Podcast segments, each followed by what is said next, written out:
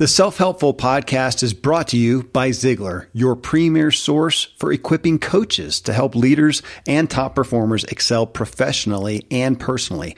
Visit Ziglar.com and let them inspire your true coaching performance.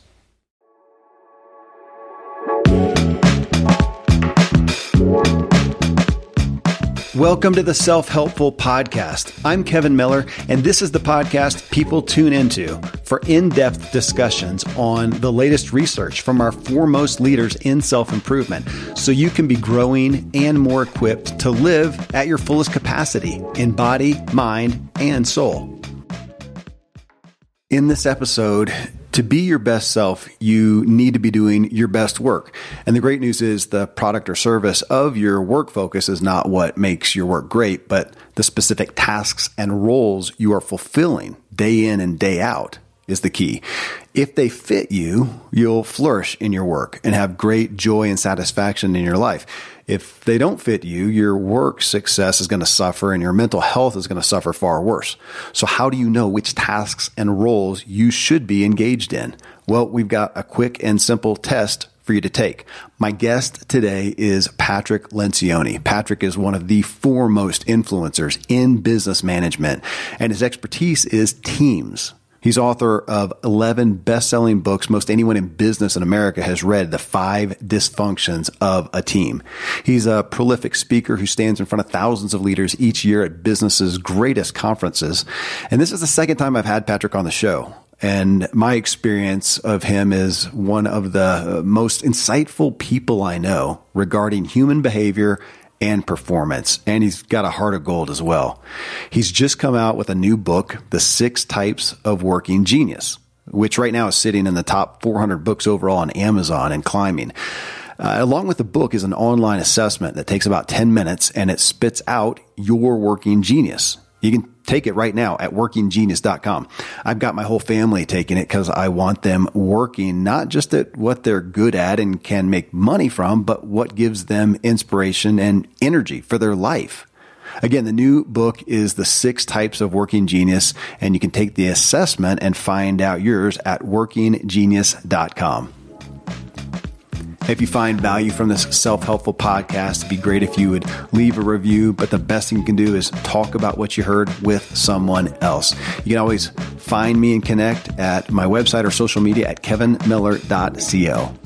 Well, next up, Patrick Lencioni and I, we actually spent a full three hours talking about working genius and life fulfillment. What you're about to hear is part one. I'm a foodie and I enjoy learning about the process that brings great foods and beverages from idea to the table. And then I like tasting them and learning the nuances of what creates the most significant tastes from coffee to cheese to distilled beverages. I did a tequila tasting in Mexico and recently bourbon. Heaven Hill bottled in bond bourbon it really impressed me from the story to the taste. I grew up in Kentucky where horse racing and bourbon are famous, and I got introduced to Heaven Hill bottled in bond bourbon. It's produced by Heaven Hill Distillery, which has been and still remains family owned since 1935. And I'm impressed with the bourbon's ultra rich, smooth taste. And right on the bottle, it states that this bourbon is seven years old, which is actually three times longer than what's required to be certified as bottled in bond. I feel with beverages, the longer the prep, the better the taste. Being a bottled in bond product means it must pass a list of seven requirements that set the standard for this quality bourbon. So look for it at your local store. Heaven Hill reminds you to think wisely and drink wisely.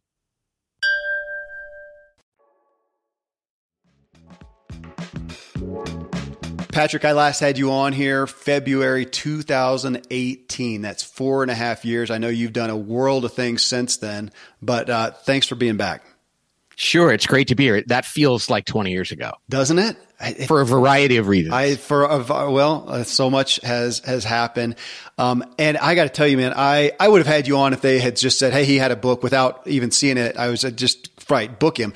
But uh, I love this topic. It is one that I have found myself talking in and around recently, and you helped put a lot more detail behind it, understanding behind it, and yet I still have questions. So I'm going to ask you the same thing we'd be talking about over a cup of coffee or wine, and we'll just record it and let uh, uh you know some so many thousands of people listen to it. So I'm excited about it.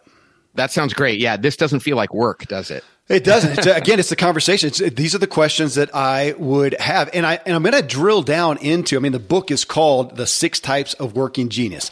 I took yep. the assessment myself, so I've got my results. I want to talk about that, and but initially, I, I still want to come back to what I feel like are some elementary questions that I'm going to say obviously are not elementary. Otherwise, you would not have put this book out because it feels like issues that we've talked in and around for a long time. And I think, as you said, I saw you say somewhere, we obviously still aren't getting it yet.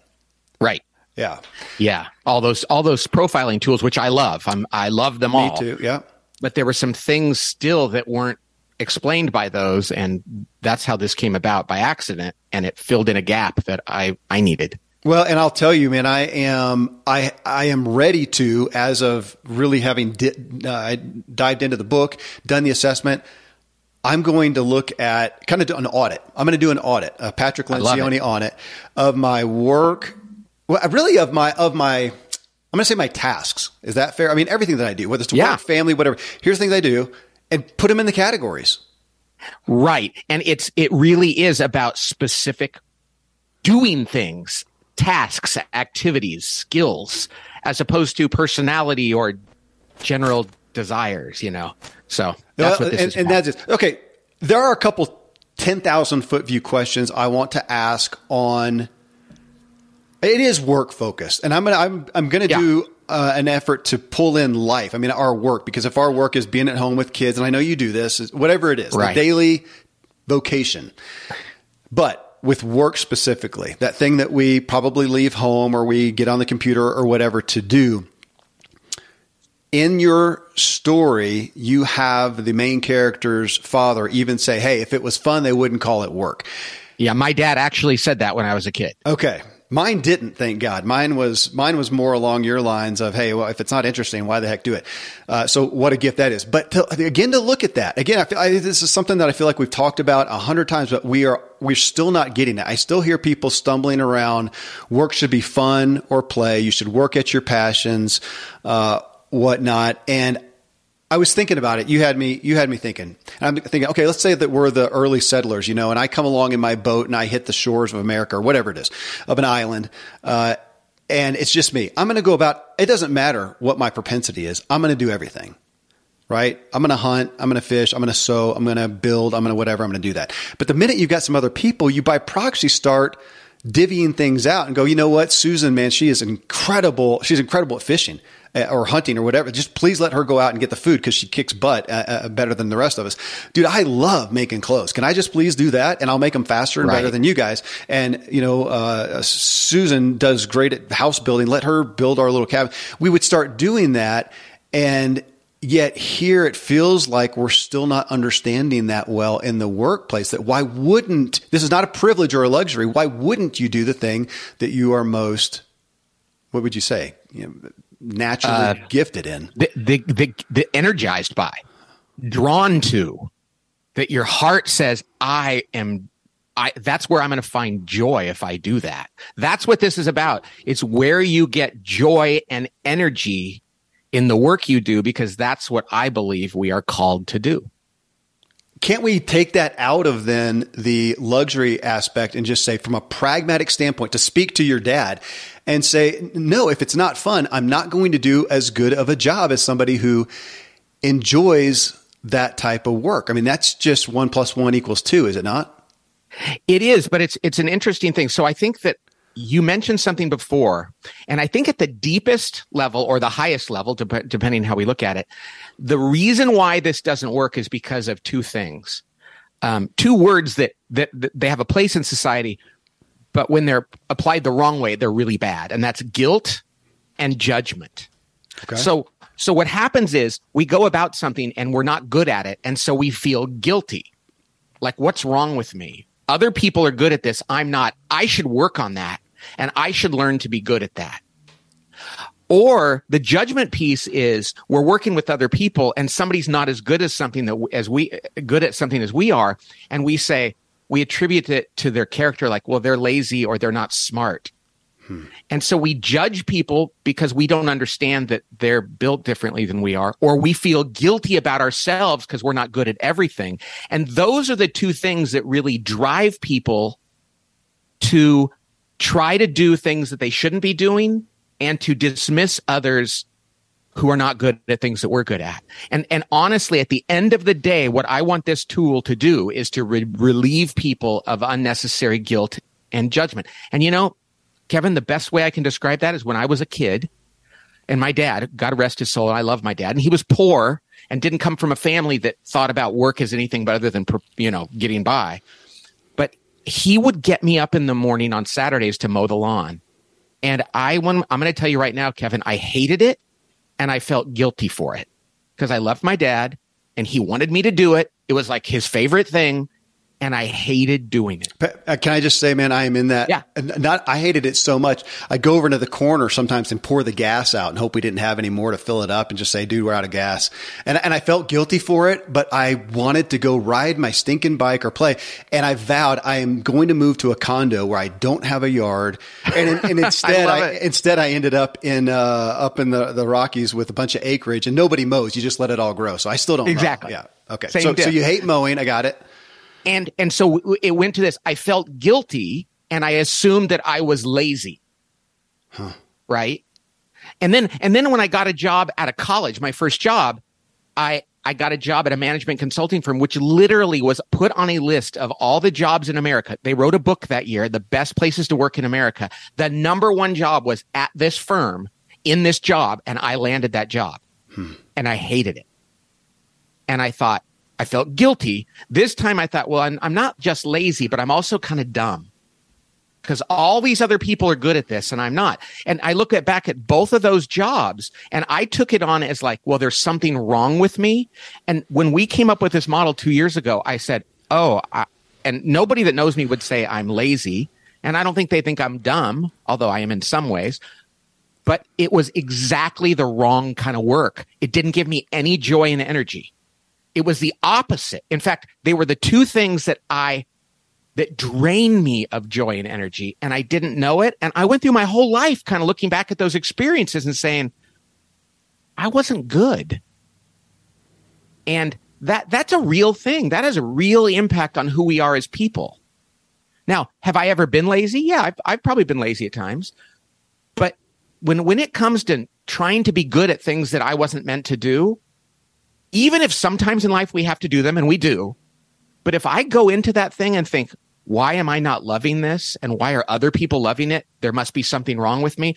That is a horrible way to react to that. And that has profound impact on our lives and, and our self esteem and how we look at others. And well, so this is a problem. Even with you saying, you know, t- trying to be sensitive, but the word dumb, um, you don't think you're dumb, but maybe in some areas, I, I feel more and more at peace with that that there are some areas where call it dumb call it whatever but man my brain just does not i mean i, I really struggle with uh, i want to say numbers but even more so money and finances. I mean it's really it always has been it's kind of greek to me and so i used to just try to avoid any discussion around it because i felt dumb i also don't like it so i really don't care to go learn about it either and now today, I just am more about admitting, man, dude, that is not my thing. I hire people for that. Um, right. And I'm okay and, with it. And, and you should celebrate that. I mean, literally go like, like you're good at that. I love that you're good at that. I want to honor that and celebrate that. And I want to admit to you that I am not. It's like, it's like, you know, something I, I can't I was bad at playing the piano and I've never been able to play guitar and I'm not great at chess because when you have to like process things on like two different levels and three three levels below, I'm not good at that. But I'm creative in other ways. But it's so easy to go, gosh, I'm such a loser. Why can that guy play the guitar? Cuz I wish I could. But I've tried and the idea of like chords and timing and everything else, it's just not my thing. But rather than resent the person who's good at it or feel bad about that or try to avoid it, now when I meet people that are good at things that I'm terrible at, I can celebrate it. You know, somebody once said that one of the definitions of humility is to look at a cathedral and be proud of it as though you had built it yourself. Huh. Like to be able to go, that is so awesome. But I'll tell you, when I was younger, I would actually try to avoid things and even talking about or or or being around people that are good at things because I thought, oh, that diminished me. But that's because I didn't know God does not give any of us the same gifts.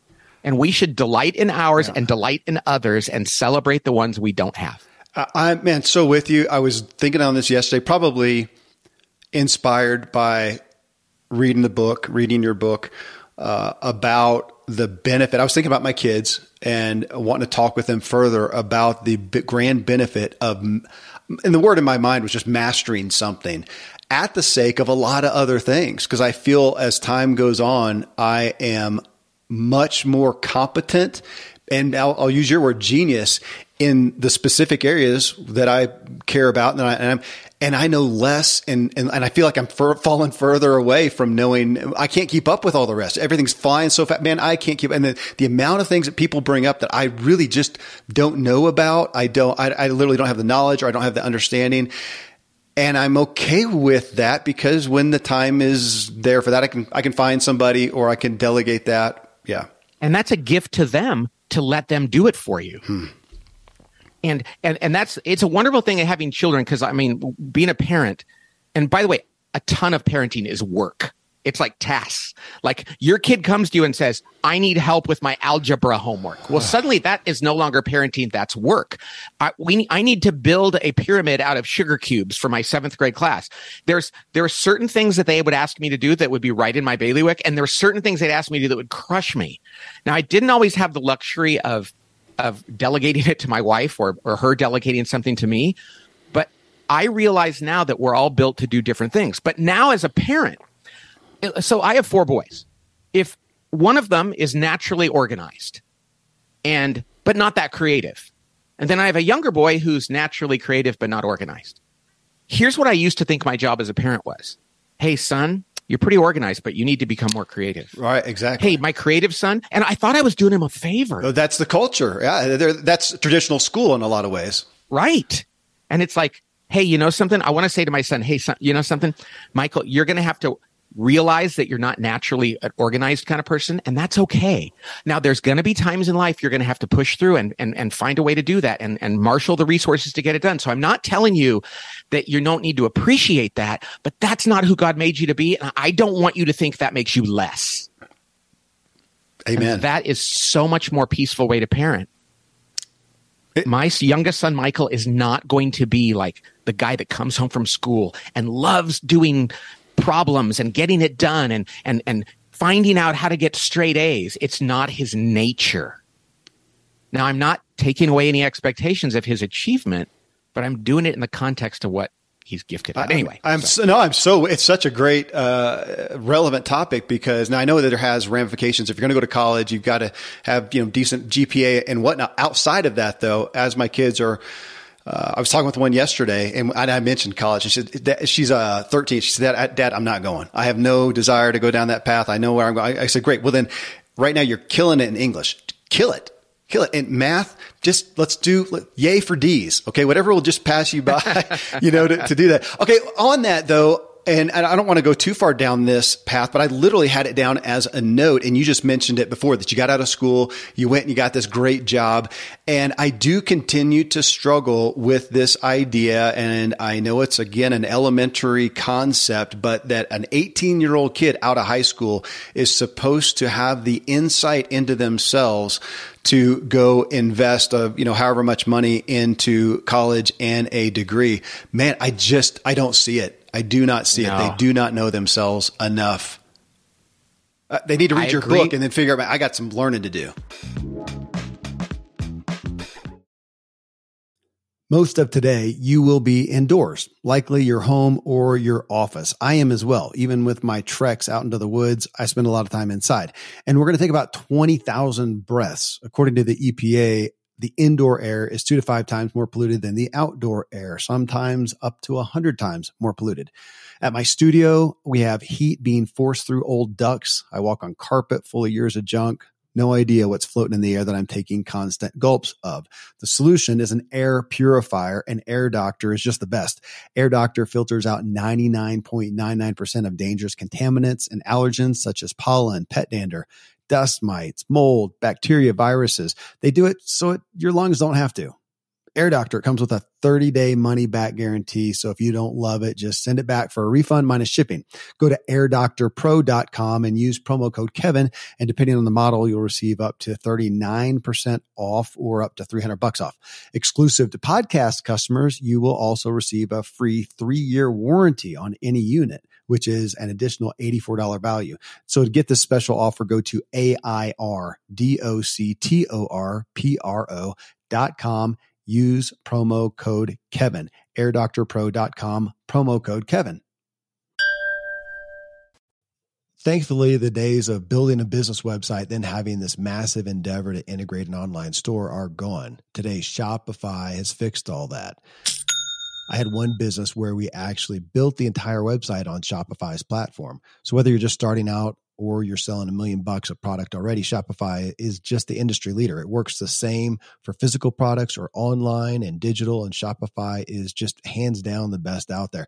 Most importantly, Shopify helps you turn browsers into buyers with the internet's best converting checkout. It's 36% better on average compared to other leading commerce platforms. Getting people to buy is not that hard, at least to the buying point but getting them to actually give their payment info is. And Shopify is king in that department. They also have top tier customer service, which I think is critical. You can sign up for a $1 per month trial period at shopify.com slash Kevin. That's all lowercase.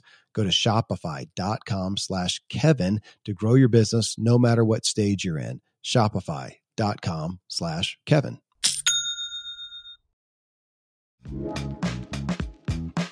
I will tell you. So Dave Ramsey's a friend of mine. You know, he yeah. you, you used to live in Franklin, and he said you should have charged more for this because we charge people twenty five dollars to fill out this assessment, and we said no, Dave, because we want every eighteen year old to take it. Uh, yeah. We want a parent to have a 24 year old who's like, my son is struggling. What he wants to do in his career. Go take this. And 10 minutes later, you're going to go, Oh crap. No wonder I, I'm terrible at that. I shouldn't have been in this field at all. How many people become doctors or lawyers or do whatever because, well, my grandfather did it, or that's what somebody told me I should do, or I admire this person who does it.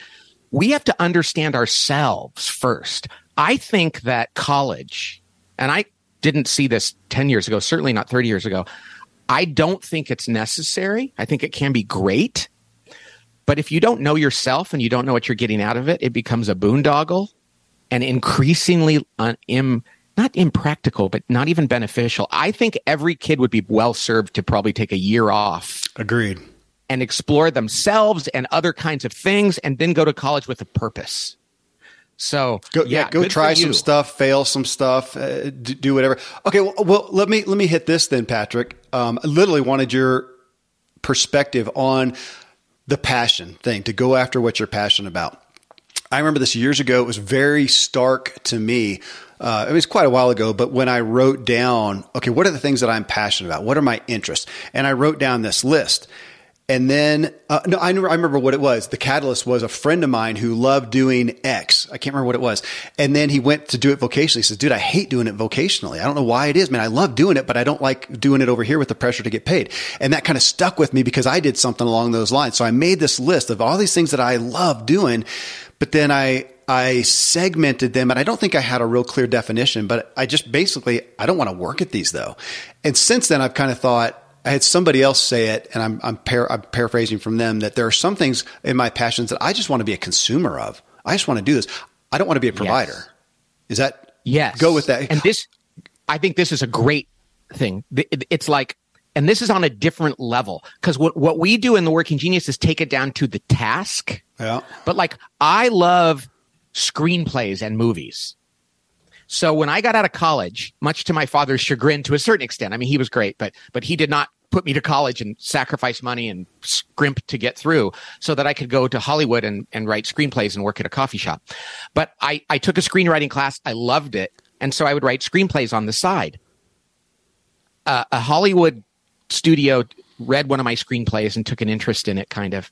And I remember thinking, do I want to go live in Hollywood and be a screenwriter? No. Do I love the task of writing and coming up with ideas? Yes. So I will continue to do it as a hobby. I may never do it as a profession. And then five years later, I come up with an idea. Somebody says, Pat, you should write a book. And I thought, I know I'm going to write a screenplay. My books are like screenplays. They're very much about dialogue and I don't go into a lot of detail and nuance about things. And I, I got to use that skill in the context of something I cared about. And right now, I actually have some permission to write a screenplay. I know some people now in Hollywood. And, and I asked a guy just like six months ago, I said, do you need good scripts? And he goes, Oh my gosh, I would kill for a good script. And I have a, and I purposefully am not pursuing that at this point in my life because I have other outlets for using my passion that I think yeah. are more important. Yeah. So so so you're right. And somebody might say, I love music. Do I want to make that my career?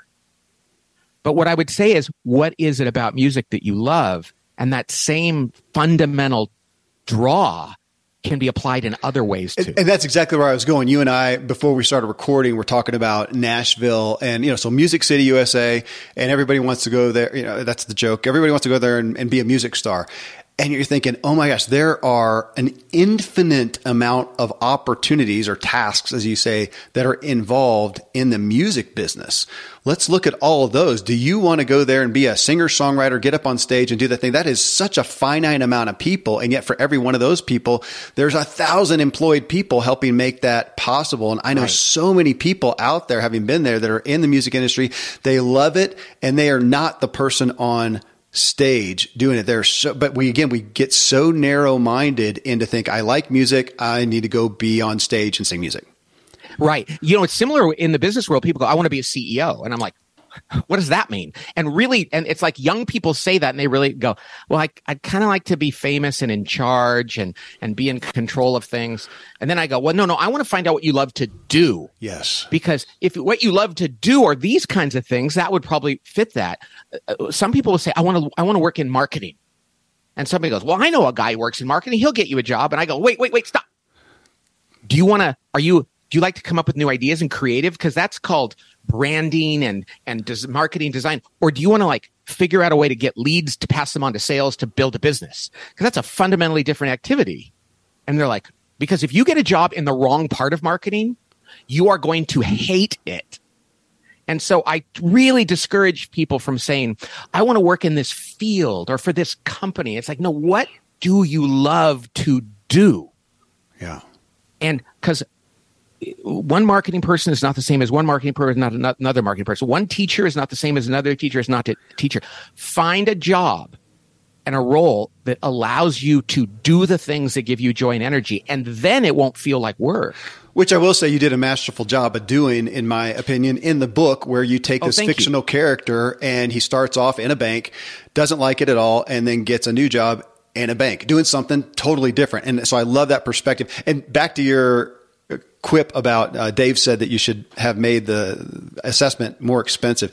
Um, well, thanks for making it 25 bucks. I'm gonna have my whole family do it. That's the first thing I thought of. So we're, I, I need a, you could do some package deals, you know, of 10 at a time or something like that. I think we're figuring that out right okay. now. Like companies come to us and say, if we want more than 100 employees or, you know, so we're trying to figure okay, it out. Well, I'll be your first customer there. There you I, go. I, I do. It's really timely Patrick, I think it was last week, maybe it was week before, I had Richie Norton on the show. He just wrote the book Anti Time Management. And one of the things that he uh-huh. talked about as he was we did the show together that stuck out, and I, I then kept uh, kind of digging in on is he says, man, burnout doesn't come from working too much. I got all these friends that think that yeah they're working too much and they're burnout. He says I, I don't see that. He, says, he said he said it really well. He says the people that I know who are the most inspired, the most excited about their work, they work a ton.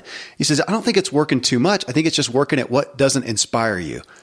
Oh my gosh, we we say that. I, I think that's in the back of the book in of our book. We talk about it all the time. It's like if you take a person, we, we, we look at a person that's burned out in their job and we go, you know what you should do? You should take time off or you should work less hours. And then they do that and they're actually sometimes even less happy than they were before. Hmm. But you take a person, you say, you, I want to adjust your work to find the things that you're a genius at that gives you joy and energy. And it changes. I was a bank teller when I was in college in the summers. It's the worst job possible for me. Okay. Three hours of bank telling would make me exhausted. 12 hours of doing what I love, I would go home excited. So you're exactly right. And by the way, anti time management, I cannot wait. I got to get my hands on that because I, I, I have this gut feeling like that's exactly right. You, will love it. Okay, I'll, I'll, connect. I'll connect you with Richie. Um, uh, no, no doubt. I, I want to ask you this because I'm not in your, you know, I'm not in your field. I'm not in the corporate world working with businesses and employees, and and so you see that. So I've surmised something just experientially from hearing people that I haven't actually been out there to see if it's it's legit. That we most often go towards this job for the pay, for the benefits, for the title. It's kind of a you know money, money and credibility and status and, and what it affords them. That's a big, huge deal. And yet I find myself, and I've talked with my kids that we don't think about, yeah, what about the commute though? Or the office culture or where you're going to be sitting and who are you going to be sitting to and who do you report to? Because it feels like, you know, let 60, 90 days go by and the pay and the benefits are not near as important and you're ready to leave the job because of some of that stuff there. But you got me thinking about, and what about the tasks? Like, do we ever look at that and go, okay, I'm going to be CEO or vice president or manager or, or even business owner? We know that from Michael Gerber with the, with the old, you know, the E myth and look at, okay, if I'm going to commit to this, what am I going to spend eight hours a day doing? What am I going to say? What's the main thing? Because how many times have we seen that? Even with somebody who starts a business, go, man, I had no idea I was going to spend the majority of my time doing X, and I hate it. We just don't have those conversations, which seems dumb at this day and age. Well, and why your book is needed. But am I? Well, it, no, you're exactly right. And and we've we've talked about this for years, but I think we've never actually gotten down to the nitty gritty. Yeah. Of like, I mean, and that's why I said we none of these other assessments, which I love. I've done Myers Briggs and and uh, disc and all of the different ones. I love them all, and they're all interesting to have something. But we came up with this because I was actually frustrated at work, and I didn't know why. I worked with yeah. people I loved. I was in a field I loved, and I was like, "Why do I get grumpy sometimes?" And it was because when I came to work, I was so excited to do things I'm good at. And because other people didn't like doing this one thing, I was constantly doing something I didn't like. And I would get grumpy. And it was that grumpiness that somebody said to me, Why are you like that? And I said, I don't know, but it's time I figured it out. It's been 20 years that I've been struggling with this. And that day, by the grace of God, these six circles emerged on a board. I was in there and it was like, oh my gosh, I'm supposed to be doing those two things, but I'm doing that thing. It's killing me. And everybody else was like, that's it. And then other people saw it. And the very next day, I didn't come up with this to write a book. I came up with it to solve a problem of mine one of our consultants saw it and he shared it with a CEO who was really frustrated. And the guy had tears in his eyes and he goes, well, that explains it. And one person after another was saying, I thought I was a fraud. Now I realize this. I thought my wife hated me. A guy said, I thought my wife hated me because every time I came up with a new idea, she would tell me why it might not work. And I really thought she was against me. And then they figured out his genius was invention her genius is what's called discernment, which means you discern yeah. an idea. She was loving him by giving him feedback. He didn't realize that. And he actually thought she wanted him to fail. And so the insights that come from this are profound. And it has to do with the very micro behaviors that give us joy and energy. Uh, but I want to, before we go any further, I want to get back to that thing about salary and benefits yeah. versus what you're doing. And by the way, who you do it with is really important. But there's things in life called drivers and satisfiers. Are you familiar with this? No. Okay, so a driver, a satisfier, I'll start with that, is something you need enough of, but after that you're satisfied, you don't want anymore. And it's not that you'll turn it down, but it doesn't really do much for you. The diminishing marginal returns are like if you're hungry and you eat a meal, you're satisfied. If somebody comes along after you finish your meal and says, here's another hamburger, what's it worth to you? You'd probably go, zero. Yeah. They go, but this costs $15. I go, nope, I'm not hungry. I'm satisfied. I can't have any more right now. A driver, on the other hand, is something that you never get enough of. Hmm. So recognition from your manager, um, a confirmation that you did a good job, joy and energy from the work, experiencing the benefits among your clients or the people you serve. That's something you can never get enough of. But once you make enough money and your benefits are good enough, somebody comes along and says, Hey, I'll double your salary. Are you going to be happier? And ask any wealthy person. They're going to be like, Actually, I won't turn it down, but it doesn't really make me any happier. So drivers in, in work is what you're doing, who you're doing it for, the experience of it. Nobody says, I've gotten enough positive reinforcement from my manager. I'll take that every day. I love the perspective, Patrick, because I'm sitting here thinking about it. What it has me thinking about is like satisfiers. There's certain things, and food is a great one that at some point you're just done. You're satisfied. There are things that I do that I can see that I need, I want a certain amount and then I'm satisfied. Other ones over here that drive me continually, I tend to think of and see how this resonates with you. The things that I am perpetual. I put a billion dollars in my bank account. I'm still going to wake up the next morning curious about this. Yes. I, I use that word curiosity. I really value that. It must be a core for my, maybe it is a part of drive is a consistent curiosity, no matter, it's never going to get filled up. Yeah, and you know, so as a, I'm a follower of Jesus, and Saint Augustine once said, um, "Our hearts will never rest until they rest in God." We're, we have this hole, and for me, what I've come to realize is, no matter how successful I am or anything else like this, unless I'm doing something that I feel I'm called to do and it's satisfying a need that God put me on earth to do, n- money, fame, success, even like fun will never make. But if I wake up in the morning and I go, I feel called to do this, there's a need for this, and I feel like I'm doing what God put me on earth to do, I can never get enough of that. Huh. So, so we need in our work, we need to feel like, hey, I'm doing what I'm meant to do. And the way we find that is to know what gives us joy and energy. That's the beautiful thing. Joy yeah. and energy is the sign that we're doing probably something we're meant to do. So play with this one with me, Patrick. Sure. Um, this is my my own story as of even in just in recent years of realizing. So I've always been labeled a businessman. I think it's even part of my my upcoming book in the bio. You know, I started 19 uh, or initiated 19 businesses, which is is true. And What's your upcoming book called? What drives you? Oh, I love this. Well, I, I am too because what you just said about the drivers and satisfied. I'm thinking, geez, I need to put those into the edits. Uh, I was I was strong. So what drives you? Uh, but in what I have done, I tend to think, okay, I, I'm an entrepreneur. I'm a businessman. And it was actually my wife at one point, this was years ago, and she was saying it in, in all due respect. She's saying, "Man, you're not really that great of a businessman." and I kind of and I kind of laughed and said, you're, "You're totally right." And now I, I've seen this shift in me that I only did those things because I'm more of what you would uh, define as an artist and I just want to go create. And we'll get into that in a second because I want to go through my. I want to go through my. Oh, I uh, can't uh, wait to find out what your working genius. Okay, well, I have an idea. I, I, I love to just you know create, and I need I, I need and want. Auto- I think I also have some authority issues uh, that are in there, but I'm not a great follower. But I just want freedom to do what I want to do. Therefore, I go and I create a business. But I do not enjoy running a business. It does not inspire me. Running a business, growing a business, make, making the money does not inspire me. I just want to do this thing. And yet I'm over here stuck in this businessman role that now I'm trying to say, okay, yeah, right. So I'm an entrepreneur. I've always run my own business, but I'm not really a good businessman. It's kind of like, oh gosh, this is getting into deep water. You just talked about being a follower of Jesus. I am as well. And yet I don't uh-huh. call me a Christian uh, these days because I, I well, don't really want, you can't really hold those. Most people. No. And so same thing here. So you're a businessman. Yeah, but I don't really like business. I don't really even care to talk about it. I just that doesn't. There's some right. deeper things going on, obviously, which is what your book talks about.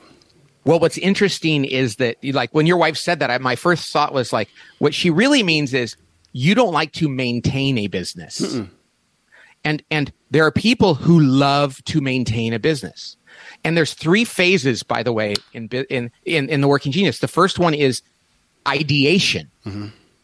Okay, that's like coming up with the idea and like feeling a need through creative coming up with idea. Then there's activation, which is assessing it and getting it started. And then there's implementation. Well, you're not an implementer. Now you could do it once or a couple I'm, times. I'm holding up that page right here because I, I oh, love right, it. right, yeah, right. Yeah, it's page 62 in your book. Yeah. But you know something? All three could be called a business person. Sure but what's and so people go i shouldn't work in business. And they're like no no no no you shouldn't work in a company that where your job is to maintain the business. And you should praise and thank god for the people that are good at that. And you should realize you're not and you should not do that. So and, there, and so yeah. what is business? What is busyness? You know what i mean? It's like some people are ideators some people are activators some people are implementers. And that applies to churches and schools and running a house running your home, my wife and I are ideators. And when it comes to implementation, it's a mess. And so we know that now. We used to feel horribly guilty about it and blame each other. And now we go, oh, neither of us love that.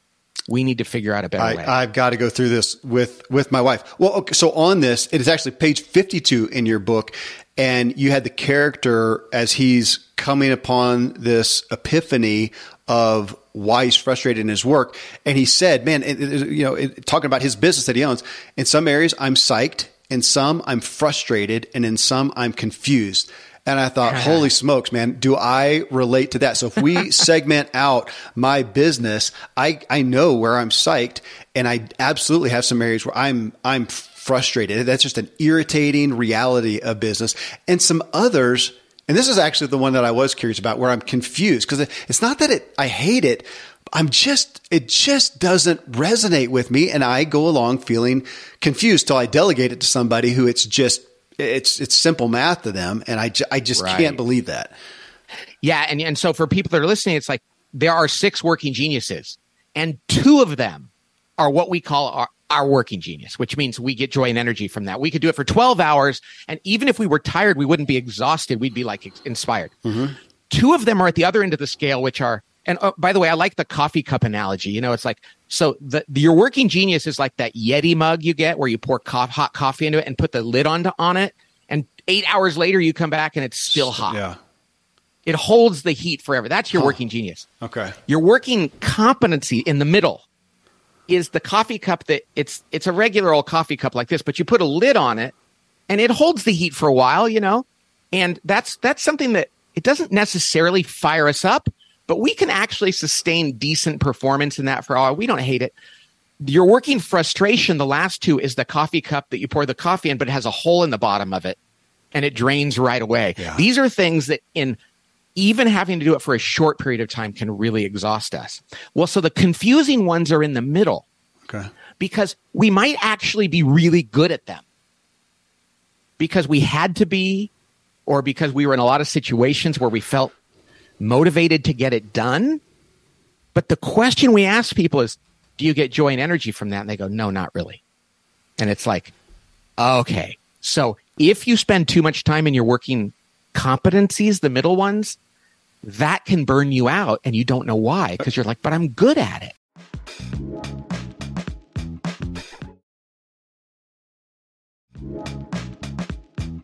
Can we stay right there, Patrick? Because yeah, that again, it's another one that feels like, man, we have talked about this. This is not a secret. And yet we still are missing it. And it's so difficult. And I'll give a great example from, from my own life. I have a son. He's uh, 12 and we've had all our kids run just kind of a hey you're going to do something physical whether you like sports or not you know you're going to i want you to do that. So we had them run cross country track and whatever. So this little dude do that. Okay yeah this little dude is running cross country as as a youngster um and and track pretty much unbeatable. Okay so here i am past pro athlete and i'm thinking okay, here's my here's my here's my Olympian right here. You know, I mean, we live just up the mountain from the Olympic Training Center. I, have always known we're well poised, man. If somebody wants to, and I'm thinking this guy is here. We go. I mean, he's he pushes himself. He's just a natural at it, and he's literally un, unbeaten. And I, am I'm I'm ready to go. He hated it. Oh, I, I'm so glad you said that. I'm so glad you said that because I was great at distance running and because I knew that if I worked hard enough at it, I'd get recognition for it, but I didn't love it. And you know, one of the Kenyan, I think it was Abebe Bikila or something. I don't know if you know who this guy is. He was an Olympic runner and he was from Kenya and he retired and they interviewed him and they said, so are you just going to go now run for pleasure? And for, and he goes, are you kidding? I'm never going to run again. They said, why not? He goes, I hated it. I did it because I wanted to feed my family and get out of poverty. Wow. So joy. And yet your son could have been a miserable, really successful. He might have been able to go on to the Olympics and win the gold medal, and you'd have to pay for years of therapy yeah. because he was pushing against the grain. My son Matthew, who works for me, was a good distance runner, and because I had been through this myself, he was in fifth grade and he got third in the diocesan meet and was really good. and and I said, "Hey, do you want to run next year?" He goes, "No." I said, "Then you're not going to." And he became a great lacrosse goalie. You know, so take that, do their own thing. Take that into work. Again, we've got a a yeah. system. Well, I want to I want to blame it and say you know the school system or whatever. But even as a parent, it's so difficult like that. I see him, and it still grieves me a little bit because he's still. So now he's playing soccer. Um, we let him transition to that. He loves that because the focus is not all on him. He still does it. Anytime that they do running stuff, he he wins. Uh, you know, the just yeah. training. And I'm going, oh, it kind of grieves me because I just I think what wasted potential. I'm literally thinking that inside on one hand, and on the other hand, going, no, Kevin, if it, does, it what's the use of the success? Uh, what if we gain the world and lose our own soul? Back to the scriptures. Oh, I love it. Mother Teresa used to say, God doesn't call you to be successful; He calls you to be faithful. And yet, in in our we we think it's success, it's success, and faithful means be who God made you to be. And so, and yet, you know, that's so hard, man. When you've got a guy over here and he gets into a sales role, let's say the consummate thing, and he is killing it. He goes from six figures to mid six figures, and he's and he's doing this thing. Um, I, I, have a friend right now. We were talking the other day, he was a high school coach. He got coach of the year a couple years. He got they won state championships, and he finally got out of it. And he says it was just draining the life out of him. The pressures, the dealing with the parents, the yada, yada. And what is he doing now? He's a coach, but he's coaching men and he loves it. He adores it. So he's still kind of back to your bank analogy and the thing. And, but it was what he was good at, what he was winning at. Man, it is so hard to give. Talk about golden handcuffs. We talk about that with money, but even just the, oh, yeah, Go. Yeah, I'm so glad you said golden handcuffs. Okay. I was thinking the same thing. And just because they're golden, you know, the, the people don't quite understand that. Handcuffs suck no matter what they're made of. That's a great. I love. Okay. One of my favorite. Uh, one of my favorite. I think it's from Saint Augustine again. Says no whether a bird is tied down by a, a chain or by a, a, piece of twine, it doesn't matter. It still can't fly. Huh.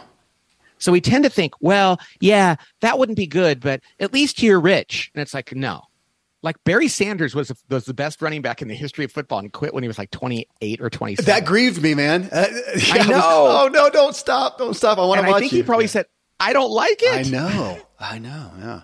Uh, it's good for him. Okay, and I, so I want to get into some of the nitty gritty. I mean, when you talked about work, and I did pull those out. Yeah, it was page sixty-two. You have those graphs that you go through, and I was thinking from a business, and you go through ideation to activation to implementation. I am Patrick, a consummate. I come up with the idea. You know, out, out something inspires me. Come out with the idea. I love a blank sheet of paper and get that structure out. And there it is. There's the concept. It exists. I, I got it. Now I'm ready to go right to promote the thing. Oh, well, we got to actually make so, it exist. I don't want to do. Are you going to tell me your letters? All right. Okay. So, uh, what should we should we give all? Uh, list yeah, maybe all we six should. of them. Your your your listeners might be going like, so can you tell us what you're talking about in this? So I might I could do a quick overview if you want. Yeah, sure. Yeah, please. You want me to do that? Yeah. Okay.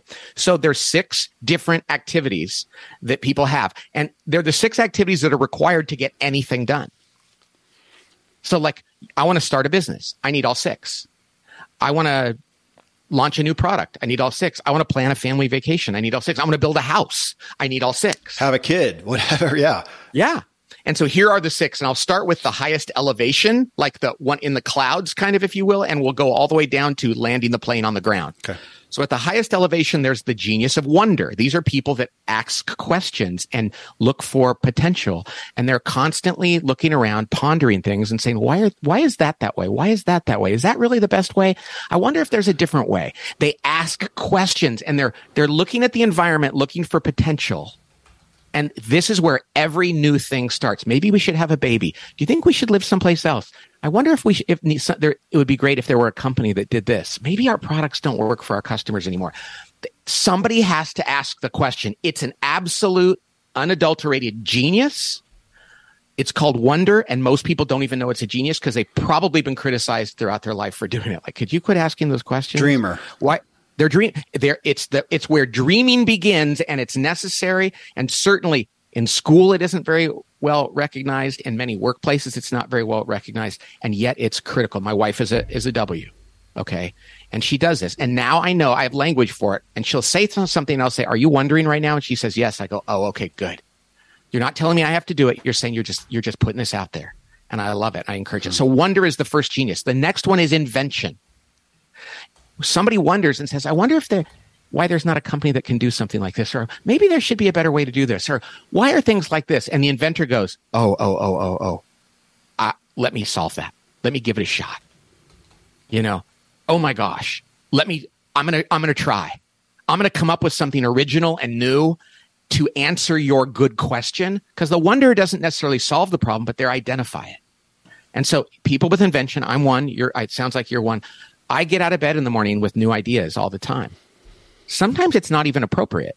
Sometimes I go to a meeting and they're like, Hey, we don't need your invention right now, but I love to do it. Yeah. It gives me joy and energy. It doesn't mean I need to do it all the time, but I, I would prefer to do it all the time and I love it. Invention is really great, but then comes the next one, which is discernment, which is the person that has great instincts about whether something is a good idea or not. They, they have gut feel and intuition. They're, they're like what we call pattern recognizers and integrative thinkers. They look at things and it's not data or expertise they rely on, but they actually they just have good judgment. And you can go to them and ask them a question about just about anything, and their initial instinctual response is so good. Hmm. And like Tracy in my office has this. When she was a little girl, she said her friends would always ask her for advice. We go to her and ask her for advice around things she might not know about, but she always has good judgment. My wife is constantly saying, why don't you ask Tracy? Should we refinance our house? I don't know. Ask Tracy. She'll probably know. Does this look good on me? This, this shirt and pants? I don't know. Ask Tracy. Tracy just has good judgment and it's called discernment. Okay. That's the third one. The next one is called galvanizing. The G is galvanizing. There are people in the world who wake up to get other people excited about things. They love to rally the troops, to sell, to inspire, to motivate, to move people. Even if people don't seem like they want it, they, are like, come on, we can do this. I want to, I want to get you moving. Okay. Now I'm a public speaker and people might be look, looking at me right now on screen and say, I must be good at that. No, I'm not. I mean, it's a competency. I can do it. I'm pretty good at it, but I don't like it, I should say. I was I was galvanizing every day I came into work. And that prevented me from inventing and discerning. Right. And I was coming to work and pissed off that the very thing I was excited to come to work and do, I never got to do because I had to constantly push and inspire and motivate. And even though, yeah, that's part of my job, I was doing it 100% of my time. And you know something? There were other people in my organization that did it naturally that weren't getting to do it. And so I said, Hey, Cody, come here. You're the new chief galvanizing officer. So I want you every day to keep people excited and motivated. He said, you you would trust me to do that? I'd say you have a genius in that area. He was so happy. I was so happy to let go of part of that. Yeah. So anyway, that's galvanizing. The next one is called enablement and it's a good enablement. It's not enabling somebody with a drug addiction or, or an, another problem. It's about enabling others to, to realize their ideas. So when somebody galvanizes, somebody needs to come along and say, I'm in. I will help you. I love to help. I love to assist. I will come alongside you. I'll know, I know exactly what you need and I'll go above and beyond. And I love that. Some people get up in the morning and just want somebody to call them and say, I need your help. I have very little of that. And as a follower of Jesus, I felt guilty. Like, well, why am I? But it's just not, I want to help them invent and discern. Other people just want to come alongside and, and provide what they need. So that enablement is an absolute gift. It's critical. The people that have it often think, I'm just nice. And it's like, no, you have a gift. Hmm. The final of the six is called tenacity. It's the T. People that have tenacity, they don't just want to help. No, they, they want to finish. They get joy and energy, and I think they're freaky because I can't relate to this. They just love to finish things. They're like, give me a list. Let me cross things off that list. Let me break through obstacles and finish things and come back to you and show you that it got done. I have no interest in that. I lose interest early in the process and want to move on to the next thing before it's finished. Other people, that makes them crazy. And so there are people who have the innate genius of tenacity and I don't. Now I have a choice. I can either expel them like a virus or celebrate them and thank them for filling in my gaps. So those are the six geniuses wonder, invention, discernment, galvanizing, enablement, and tenacity. So I hope that was fast. It was great. And coming back to a biblical reference that we keep bringing up too. I mean, this is the body of Christ as they would talk about. And what's more important, yes. the head, the hand, the feet? Well, you're kind of handicapped without any of them. Yeah. Uh, Okay. You ever notice like when an athlete gets injured, they'll go like, "Oh, he he injured his m- middle toe," and you're like, "So?" And it's like, "No, he can't do this sport without that." Yeah. And you were a cyclist, it would be like, "Well, it's just this part of your leg." It's like, "Nope." Like the groin, I love that one. Nobody thinks the groin is important, and it's like, a groin injury takes you out of almost any sport. yeah, you know it's it's good time. I, I've I right now it look I have one band aid over it, but underneath there's a bunch of stitches and a really bad puncture wound that I got out in the woods uh, over three weeks ago. I cannot mountain bike. That's one of my main gigs is mountain biking because I cannot hold. So I've been taken out of my main play because I can't hold and grip the the the bar, and so. Otherwise, you'd never know, you know. But we need every part. We need, every, we need every genius. Every person has a role they can they, they need to play. So, back my, to you. My working well uh, to to take it. Yeah, my working genius is. Wait, I'm going to write it down before you say it, just right. so I can hold it up if I get it right. Okay. I think this is it. Go ahead. Okay. Wonder and invention. Oh, I wrote IG because I, I haven't been around you. I thought maybe you like to get people going. So you're wonder and invention, I'm which you wonder. are. So it's the. Go ahead. Oh, you are the creative dreamer. Yeah. My wife is a wonder inventor. My best friend is a wonder inventor. Huh. And you know what you can say about any type? I love them, and they sometimes drive me crazy. Every type. So here's what I love about you. You are a fount of new ideas you your idealism is like fantastic and you're constantly coming up things and and you're you're never you're like and you're and, and a new one comes and and you'll you're willing to revisit it and and you're just the creative dreamer is like such an amazing person. But when it's time to land the plane they're they're more likely to go reinvent and go and somebody wrote to us recently and said when i try to reinvent my ideas after they're 90% done, they're the person that comes and goes, Hey, but, but wait a second. Maybe we could make it better. And people need to be able to say to a WI, Hey, we're past the ideation phase. We're now in. So you're the founder. You're not even the founder of a company. You're the conceiver of the company and maybe the founder, like, but you really quickly want to pass it along to somebody who wants to activate it and implement it. Yeah. And yep. that's a beautiful thing concept and framework are my favorite words. Oh. I, I give me a blank piece of paper, create the concept, create a framework that is legit, and then I could I could really kind of be done unless I could jump now to selling it. Just okay, now we got the solution, and I find so many things that I just want that to exist so I can be a customer of it. Here's an idea right. that doesn't work.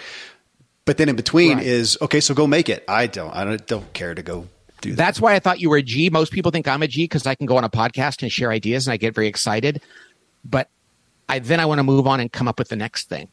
And I don't love to sell it again and again and again and again. Yeah. I kind of want to go there. You got it. You can do it. Talk to you later. Your term of wanting to come in and change something. Uh, again, my wife years ago with business, when I was, you know, we do something, we create it, we launch it, and then I'm that, that's not working. We got to go. It's just you're just rearranging the furniture again. We you've yes okay. You can do that every day. Every day. Every My day. wife, get this. We bought a house in Idaho because we're to get out. We're to leave California. So she said, I think we should get a house in Idaho. I didn't know. I didn't have the genius model at the time. She she W's all the time. Half the time she's saying something, she's just throwing something against the wall. Yeah. She's ideating, and I didn't know that. So we got a house in Idaho. The day it sold, we were we were signing the papers, and you know what she said? Maybe we should have got a house in Nashville. and I was like, "What?" And now she'll go, "I'm just wondering."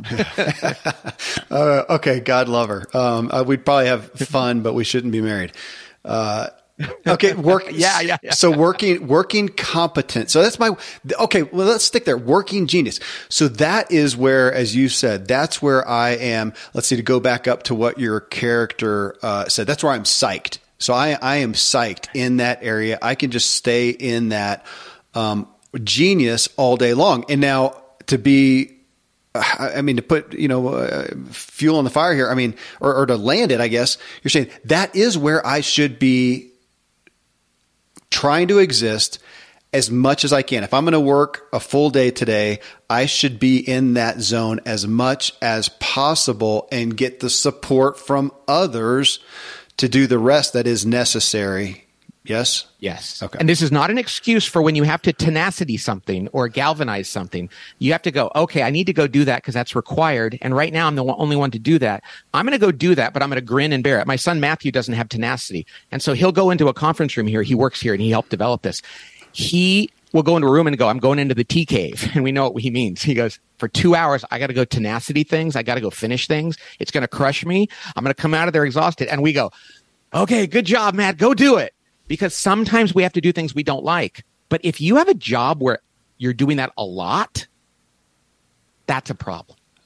Okay. So I'm not saying you get to have a job where all you do is W and I, but if it's not 75% of what you're doing. But would that not be the goal? I mean, so for you, Patrick, so you've got a business, you've got people that you hire, you've got employees, you probably got independent contractors or whatever. Have you done that and in, in essence delegated it so you don't have to spend much time in those hard areas?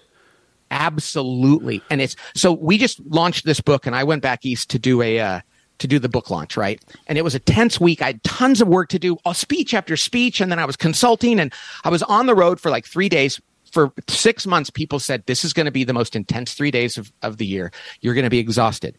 But because we know working genius, people went with me that were good at all the things I'm not good at we brought a galvanizer with me to keep things moving and to keep people motivated. We bought brought some T's with us that like to finish things. When it was over, I said, that was so fun. Wow. And they said, why? And I said, I didn't once have to remind people. I didn't once have to like follow through on that thing. I got to ideate and discern. I got to invent and discern and you guys did your parts and I love you for that. And, and they were like, well, we love that you do what you do because we don't want to do that. And it was a joy. But in the past, I'd have gone on that trip and had to follow up on everything and take the dr- drill down on the notes and send the emails following up and call the marketing team or whatever else. And since I didn't have to do that, 90% of my time was spent doing what I love. Yeah. This is I mean, Patrick, this is a lot of my story of of these businesses that I've started. I had a life plan done for me a few years back. It's been a little longer than that, but I had a life plan done.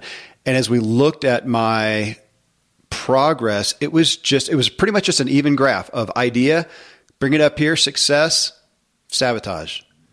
New oh. idea, success, sabotage. And so it was just burnout after burnout. And I, I started and I left so many things that succeeded. I mean, I, did, I had very few yes. where we started and it just bombed. Had a couple, but most of them they had a place of success, and then I abandoned it over and the over. The problem is not what happened, but that you probably that you might have felt bad about those things. To- complete guilt. I have a long list of, of, people I feel I let down, that I took advantage of, that I uh, along this way as I was unaware of myself, unaware of these things, and participating. So here, the idea was great. Um, it, it, worked. I was excited inspired about it, but then I spent time in these areas that you're talking about uh, because I didn't understand this, and I burnt out. Right. I burnt out. And and what you said at the beginning, it was uh, what were the two guilt and uh, judgment? Judgment. Yeah. To- and guilt complete. is self judgment. Yeah. You know, and but we can judge others. Where like it'd be easier for somebody to look at you and go, "Oh yeah, he has great ideas, but he's kind of lazy." It's like no. You're the least lazy person. Anybody that knows you knows you're not lazy. You do a million different things. Well, it, but when I, it comes to detailed follow through and maintenance, yep. it crushes you. And so I had guilt with myself and I yeah. judge, but, but I also, I did, I judged other people. I did not value the people who were actually in my team that I, uh, you know, get credit for, for bringing in that did a good job. And I didn't, I took them for granted and, and was probably frustrated that they couldn't do what I did. And either way, it's a stereotypical analogy of this problem that you're writing the book towards. Right. Well, just know God gives you grace, and so do they, I'm sure. Well, thank you. Thank you. Well, okay, so let's come down to working competency. So, working genius, I think we can all understand that that is just where you are, you know, gifts, talent, skills, whatever you want to talk, uh, frame it in there. It's a thing that gives us energy, that jazzes us, and inspires. Okay. Now, working competency. Give the layman's definition of this is where you because I felt like I felt like you were saying this is where you can perform well, but it may drain you. Right. Okay. This is probably like your son and running. like he is a good runner, but he loves to run after a ball when he's not, you know, soccer is not running and thinking, this is painful, this is painful. Keep, you know this, you're a cyclist. Yeah. And, and do, did you do like, um, you, now you do mountain biking, but did you do like Tour de France kind of stuff? Yeah, stage races. Yeah. Yeah, Yes. ma- mainly. To, you asked about the velodrome. I did some of that, but it was mainly on the road. Yeah, Well, you know that when you're doing that stuff, a big part of that is just pure pain tolerance. Right? I was a distance runner, I was a cross country and track runner. And and yet when you're chasing a ball, you're running around and like you're doing mountain biking now, it can be painful, but you're like going down jumps and going up things and it distracts you because it's joyful yeah, but you could do well. Your son is a, is going to love soccer and playing sports and be in great shape. Just because he could win the mile doesn't mean he should go do it. yeah, Now, there's going to be a time when somebody he's going to be in college or in high school and people are going to go, "Hey, dude, we need one guy for the the relay," and he could jump in and be great at it that time. But it doesn't mean he should then become a distance runner again. If he doesn't get joy from doing that, and and that's the hard thing about our competencies. Just because we can doesn't mean we should, and we, we can get trapped in a career that way. My woman in my office, Tracy, she had tenacity as her working competency, hmm. but relative to the people around her, she had more of it than anybody else. You know what that meant? We gave her everything to finish. Oh my God! There and there's the const. That's how we burn people out because they're good. I was just writing down. You're good at it. so working genius is the thing that I enjoy. It gives me joy. Working competency is going to be that thing. Let's take a go back to school that they say, man, your kid is really good at X. May not give them any joy, but they they are literally they're a whiz at math. Um, does that mean that they should go be an accountant? No, for the love of God, because they, they they hate it. So, but again, you have the ability to be good, which is different than. I don't want to leave that yet, but different than what we're about to get to the working frustration. So this is the thing And that what I, are your working competencies? discernment and galvanizing. Okay, so this is perfect. I love this because that means that when you come up with an idea, since discernment is in your working competencies, the idea of if another person's gut says that's not a good idea, Kevin, you're like, oh, I and and they don't have data, but you you you can go. There's probably something there because I understand what gut feel feels like. And so you're not going to be like, nope, I'm going to write you off. You you can re- you you understand what discerning an idea is. Would, would Now- that be making a case? Like, uh, so if I have an idea and somebody, especially somebody challenges it, then I'll go make Yeah. a case for it. I'll go do the research and, and look at the marketplace and whatever. And I'll, and I'll make a case for that this is a valid idea and I can do that. It doesn't give me energy. It's not fun, but I can do that. Does that make sense? That- right. And yes. And you actually because it's a competency and not a not a frustration you know that there are people in the world that have good discernment. And if they come to you and say kevin that idea of yours i don't know. It feels wrong. You're not going to write it off like well what do you know? You're going to go like oh i understand discernment because i have some of that. And you will trust that and then go go do the details. If discernment was your lowest area you might very well be the kind of person that comes up with a, a crap load of ideas and out of 20 only two of them are good hmm. because like your discernment but because discernment isn't too far away from what you you do you're decent at evaluating your own ideas before you take them to the world Yeah. so I really do like to when I ask people what their genius is, I say, "Well, what are your frustrations?" And if they say it's discernment, I say find somebody with really good instincts that before you get too far along, you share it with them and you trust their response. Okay. So you're a D and a G, which means Yeah. Yeah. The you're actually widget. You you go right in order. Okay. Yeah, yeah, yeah. It's you laid them out. I'm exactly in order on, on everything, all the way down to frustration. So yeah, the galvanizing of rallying people and get- getting. Um, I have proven competency in there. I would rather not ever have to do it though. So I can, even with my kids, let's get them excited about the vacation or whatever. Man, I can sit there and I can craft it in a way that gets them excited better than somebody else may be able to. But man, I, I, I'd rather not. I'd rather somebody else do Oh. that. Boy, yeah, that's that's us. But people go, "But you're good at it, Dad," and you're like, "Yeah, but it." That's when I get frustrated. And I, my guess is that when they don't respond to the good idea, and you have to keep galvanizing them, you can lose your patience. Yeah. Or I'll just drop it. I can abandon it at the, you know, Well, uh, sometimes. good for you. Yeah. Good for you. I had a hard time abandoning it, and that's probably a wound thing.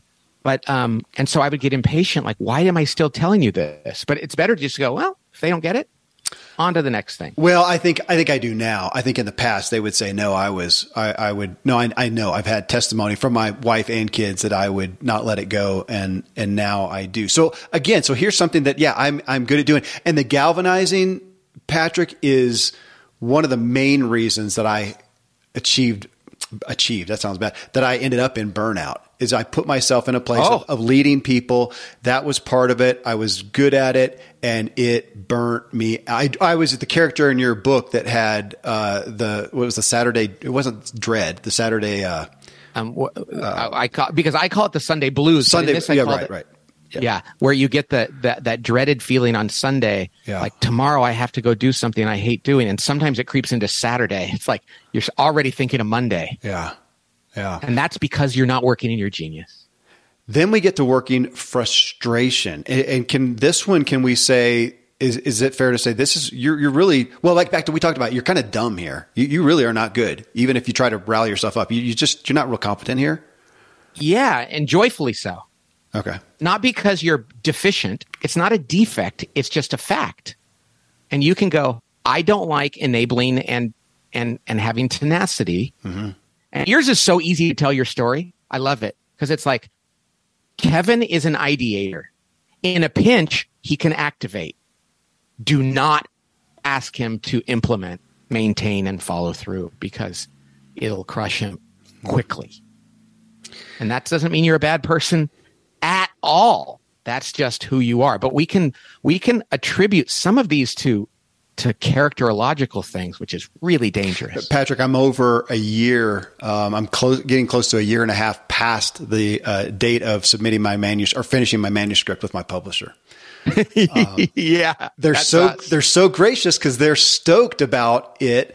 Um, and I'll tell you, I did finally. So I, you'll you'll appreciate this. And a lot of people listening to this will because they are publishing books and thinking about that. So I went with a big publisher with uh, McGraw Hill, and of course that comes with it's a book deal and, a, and an advance, and you get editing, you get kind of help ultimately to make this thing happen my literary agents so i've got them on there as well my literary agents had me really inspired me and i went and paid out of pocket for another editor to work with me and help pull the stuff out of me and structure Yes. this thing and finish the thing so we did that gave it back so now my publisher has it they love it. They they're good with everything. They just have some you know some little edits here and there that I'm still dragging my feet on, and it's the dumbest. well, it's not fun. Editing is not Yeah. fun. Yeah. It's it crushes me at the end of my books.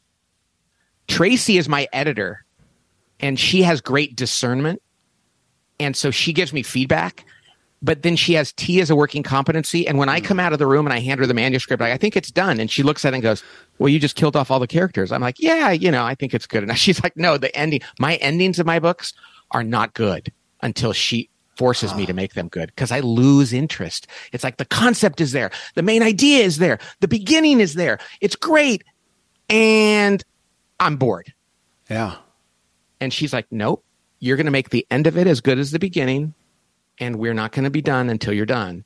And I love her for that. Th- and this is where well this is where i want to take an audit i mean you literally have me at, a place of saying i'm, I'm gonna have to take a couple days and i want to look at my work and my family and my interest and whatever and somewhat put them through the filter of okay here's what i'm wanting to do where are they going to land in these and what do I do about it? Can I delegate? Can I get some help or am I going to have to do that? And if so, then in understanding your areas here, how can I even just have some grace for myself? How can I prepare Yes. and realize, oh my gosh, on that day, I'm going to have to be in, you know, tenacity and, or, or, or yeah, and enablement. And so that's a day when I need to not do, I need to give myself some space. Oh man, that. and you have to give yourself grace if you want to give it to others. You know, you have to put your oxygen mask on first. And and we can't if we can't receive love, it's really difficult to give it. If we can't receive forgiveness, it's really difficult to offer it. And you need to go, "Oh my gosh, this is all real. I need to give myself grace." And then you're going to look around at other people and you're going to go, "Hey, don't feel bad that you're not great at that. Let me help you lean into your strengths." But by the way, you know what you just did? You just did an amazing WI thing, and my D is bouncing off the walls. My discernment, Yeah. and that is You just came up with the idea of a working genius audit, which is just like sit down and look at your life, look at your day and say, how much opportunity do I have in my day to exercise my genius? How much of my day is exercising this? How much is this? And it's a simple thing, doesn't need to be overcomplicated. And that is a great way for people to apply this. Can I use that? I literally thought you were going to, you would tell me, oh, we've got that. Uh, so yes, no. please, you can, yeah, please, cause I, I want to do, I, again, so I, here's my, I'm, I'm wandering, uh, about an ideation, uh, here of that because I want to run my stuff through that because I'm even wondering about some things that I have interest in that I would put in there and realize it's just a no go. It's a great idea. I, I wish it existed. I'm excited about it, but what it involves is such not a fit for me. I'm just I'm just out. Doesn't matter. kind of like my son. I, maybe I could win the race, but I'm I'm out. Or can I find another place for it? Or is it something that I should try to? Gosh, Patrick, I've got an idea that we have been playing with for years honestly yeah. years. I I want it to exist. I think morally, it's a huge it's in the health and wellness and insurance arena. It needs to exist. The, uh, but going after it and making it is so overwhelming to me. It's Wait, just, you talked to me about this before. I probably did. Yeah, it's that. You old. mentioned this to me before. Yeah, when we talked last. I, I'm still there. It's it's it's even more valid today, and yet it's just it's too overwhelming for me. You need to find a DG I mean, and, and like, so uh, the guy Cody who works with me, he, he and I are both ENFPs in the Myers Briggs, mm-hmm. right? And and yet he wasn't creative like I was, and he felt bad. He goes, "Well, we're both ENFPs. Why do you come up with all the ideas and I don't?" So we, when we developed Working Genius, he was like, I don't have I. He, he doesn't have invention. He ah. has discernment like me. So it's different than the Myers Briggs and DISC and everything. He has discernment and galvanizing.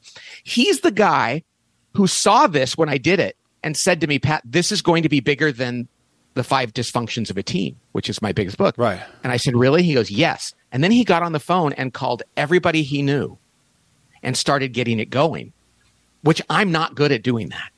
Hmm. Selling things, I'm not good at. So I paired up with somebody who loves that. And so what you need to do is realize I came up with this idea. It's a really good idea. I'm going to find some people who complement this who will fill in the gaps because otherwise you're going to wake up every day and say how come i haven't done that yet it's like because it would kill you so everybody who's sitting there who has a job or a business can go through this and should be able to some degree figure go through the you know the audit like this but should, should be able to to some degree figure out what their the tasks that are required and be able to see why again back to where they're what was it psyched frustrated and confused and if they're spending so an x amount of time in the the latter two there's you got bad things happen. So we can all do this individually in any of our roles. Though i'm thinking and i'm sure this is what you're planning on doing or already you've probably been doing with companies Oh my gosh! Is there's nobody out there who I'm I'm advertising right now for some for uh, uh, LinkedIn jobs. Uh, actually, here's free advertising, then I'll be baked into the thing. Maybe they'll pay me more. but you know, they're talking talking about the the value of hiring. Oh my! God, what business should not require with every new hire the person to go through this? Say, look, this is what we need you to do. Does this fit you? And have them go through this test. It's, I love it because you know there's this there's this idea in America that you're not allowed to use assessments for hiring in some ways because they think, oh, they'll be biased or whatever else. Oh. But I think that's that's fuzzy. Here's what I say: every job, we this is our our approach, and we're working with staffing companies right now to do this. Every job should have letters that go with it, and you should say, we're hiring a, a an office manager. But one one company's office manager is different than another company's office manager, and here's how we define that job you probably ought to at least have these things in your genius or your competency. Yeah. And and ideally one of there's going to be something that's like gosh you probably really should have a genius in this. And if if your frustration is in this area you're going to hate this job. And even if you don't have them take the assessment, you can show that to them and say, "So, if you love if you have tenacity and galvanizing. Oh my gosh, you sh- and, and you're a cultural fit, of course. That's the first screen.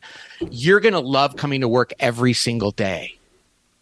But if you're a WI or something else, It's like, oh, this would be a terrible job for you. I'm doing you the greatest favor in the world by not offering you this job because it would drive you nuts. And then people can go out and do the assessment. I, I don't know that companies are allowed to hand somebody assessment, but it's so dumb because all you're doing is matching them up with the job that's going to give them joy. So our legal environment sometimes I think says you're not allowed to do that. But I think you should say to people, you should find out who you are because this is what we're looking for. And if you want to love your work, you'll you'll you'll probably match up pretty well with. Yeah, or inspire one of these companies that's doing staffing to vol. So me as an employee, if I'm looking for that, to volunteer volunteer. I, I think everybody should do that. You should, you know, to, if I was Yeah, searching for a voluntary. job, say, look, here's my disc profile. Here's my Myers Briggs. Here is my uh, here's my working genius assessment. You make sure that I'm a good fit. You know, what are the tasks? Are they going to fit in these? Because if they don't, don't offer me the job. You know what's funny? A staffing company could use this though. Yeah. They can, and that's what we're talking to. They could go to people, do this so we know how to place you in a job that's going to make you happy. Yeah. That's a win-win. I just think some companies, you know what's funny? I, I was working with a, an organization here, and the guy in the room was a lawyer who had argued the case against using assessments for hiring. And there's some merit to that, but so he hates assessments. He hated them. And we did, I didn't know that about him. We did the assessment and he liked it a lot and he they used it he was like oh my gosh this really works oh my gosh i'm using this now right now just as i think about this everything i'm saying to people i'm thinking about this he said and that's when he told us i hate assessments but this one actually works so i think i'm going to change my mind And I was thinking earlier too, Patrick. So with you, so you're you're what do you, what is your working genius? invention and discernment so i'm close to you Yeah. Invention and discernment. So wouldn't that also because what I've I've found that with me now that I have the terminology wonder and invention, um, I find myself cautioning the people that I seek out to work with me to say, look, this I, I need to I need to tell you some things about me because this may be there, there's some people that cannot work with me uh, Right. that I yeah so on the same good but it's not moral. It's not characterological. It's like if you say, "Hey, you know something? If you're expecting me to follow through and do and and and cross all the T's and dot all the I's, I'm going to really disappoint you."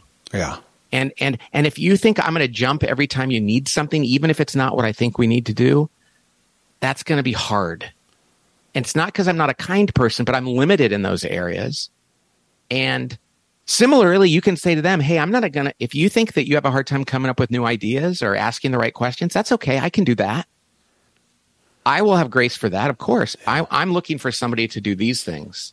That's actually just, like you said, it's logic. It's, Well, and I want to take this into, and I'll just save it. So we're going to uh, part two, uh, our, our next segment together, going through your personal life. I want to add. I'll just save it for that because I want to. When I look at the average person who's going to, you know. Come together with a significant other and, and let's say start a family. Man, that is a business. And to look at that and to understand this and go, man, like you said, you, you and your wife uh, have some similarities. So you're really bad at the implementation. That would be myself and, and my wife as well. So to sit down and look, I mean, we're looking at creating this business, a family. Uh, this is where we're going to rock. And That's great. This is where we're going to stink. What do we do with that? I mean, th- I this is going to come down to the tasks of who, who's going to do laundry. Man, we both, like you, who's going to mow the yard? Well, if Right. you both hate it, well, we're going to hire a yard guy. So if we're going to buy a house, we have to hire a yard guy. So let's get and we're going to do that without guilt or judgment. And I will tell you, for 20 years, I we felt guilt and judgment in our family, guilt about ourselves and judgment of one another because we didn't understand how God wired us. And now it's different. I do want to say one thing that you reminded me of.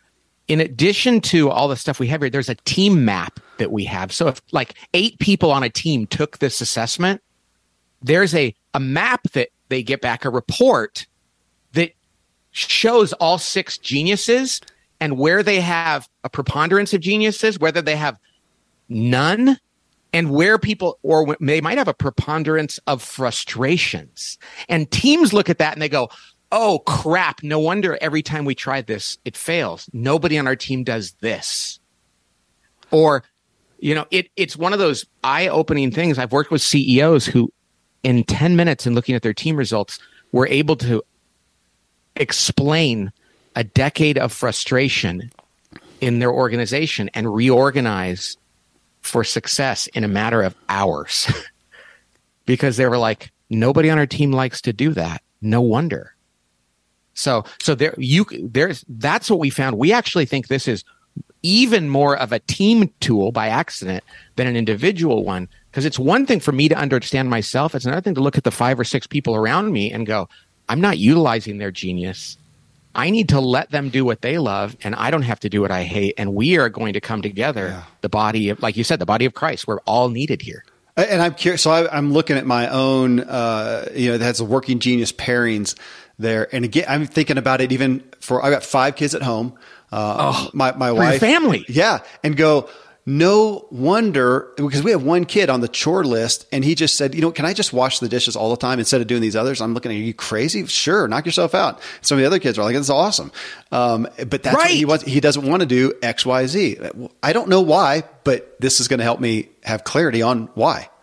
Oh, I am understanding my children, and it's it's painful to do it later in life. But you you know, the best time to plant a tree is what ten years ago. The next best time is now. Yeah you know and i'm i'm just thankful to god that i get to do this now and and that i can go back to my kids and my wife and i can say to one another oh my gosh we never really understood this no wonder you were sensitive yeah because you were in your own head and we didn't know it and no wonder you struggled with this or were great at this now we can go back and put that all together my so my if, oldest know, son patrick um, we hit a crescendo one day on some task that I wanted him to do at the house. And he's going, but what do I do? What are the steps? And I go, I don't know. And I don't care. Just figure it out. I talked to somebody just yesterday about this is that we, in fact, we were talking about this. When I give somebody direction, I give them direction as though they are me. Yes. So I assume they want freedom and autonomy I, and ambiguity because you and I don't want somebody to give us specifics. None. But if you give an, a, a person with enablement and tenacity a task to do and you say, you figure it out, they are, they are terrible. They're like, no, no, no, give me the definition of success and an outline of what that would look like. And we think we're doing them a favor by saying, no, I'm going to give you the freedom. They don't value it. Similarly, my dad, when he used to go, the, now I'll finish this with this. When my dad used to take me out to mow the lawn, here's what he would say Follow me around. I'm going to rake up leaves. I'll tell you when to pick them up, and I'll make sure that there's no leaves left behind. Wow. Which was enablement and tenacity. Yeah. Now, if he had said to me, Hey, Pat, and occasionally he did, but if he had said to me, Pat, look at the yard, I want you to figure out how you want to do it. Why don't you decide like where we should plant flowers and how we should mow the lawn and what do you think it should be? I would have been like, oh, you're allowing me to invent and discern. And so I didn't realize that not, you know, one man's trash is another man's treasure. Well, and back to the thinking about the, the hiring, what I find myself doing, we all know Tim Ferriss's four hour work week where you take, yep. you know, a task and you delegate out here never was relevant for me because I never have a task lined out enough to just flat delegate to somebody. I have to pay triple the same amount or triple triple the amount uh, and find somebody and say, "Look, here's the result. I don't know how to get to it. I don't know if it's you. You figure it out." And so I'm going to have to right. pay more for your intuition because that doesn't fit me.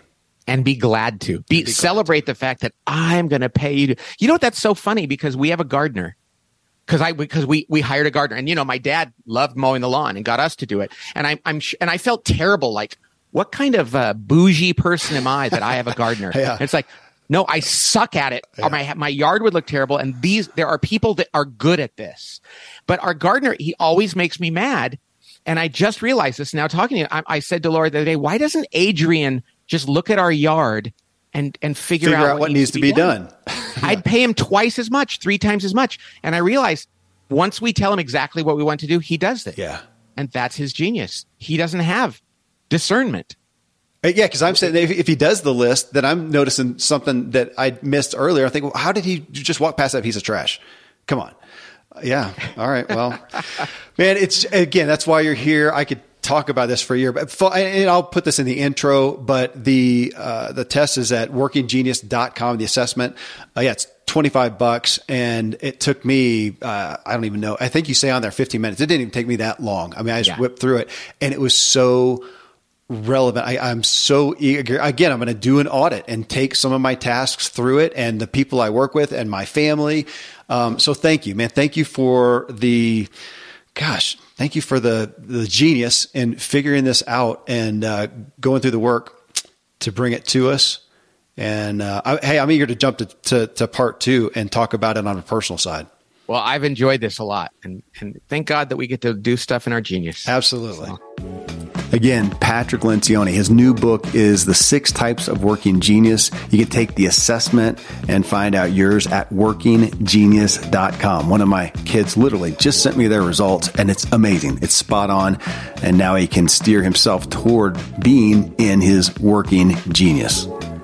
Thank you, as always, for choosing to tune into the Self Helpful Podcast. Uh, best thing you can do pass it on. Talk to somebody about what you heard here and keep the conversation going. I sincerely hope I've helped you help yourself so that you can help others.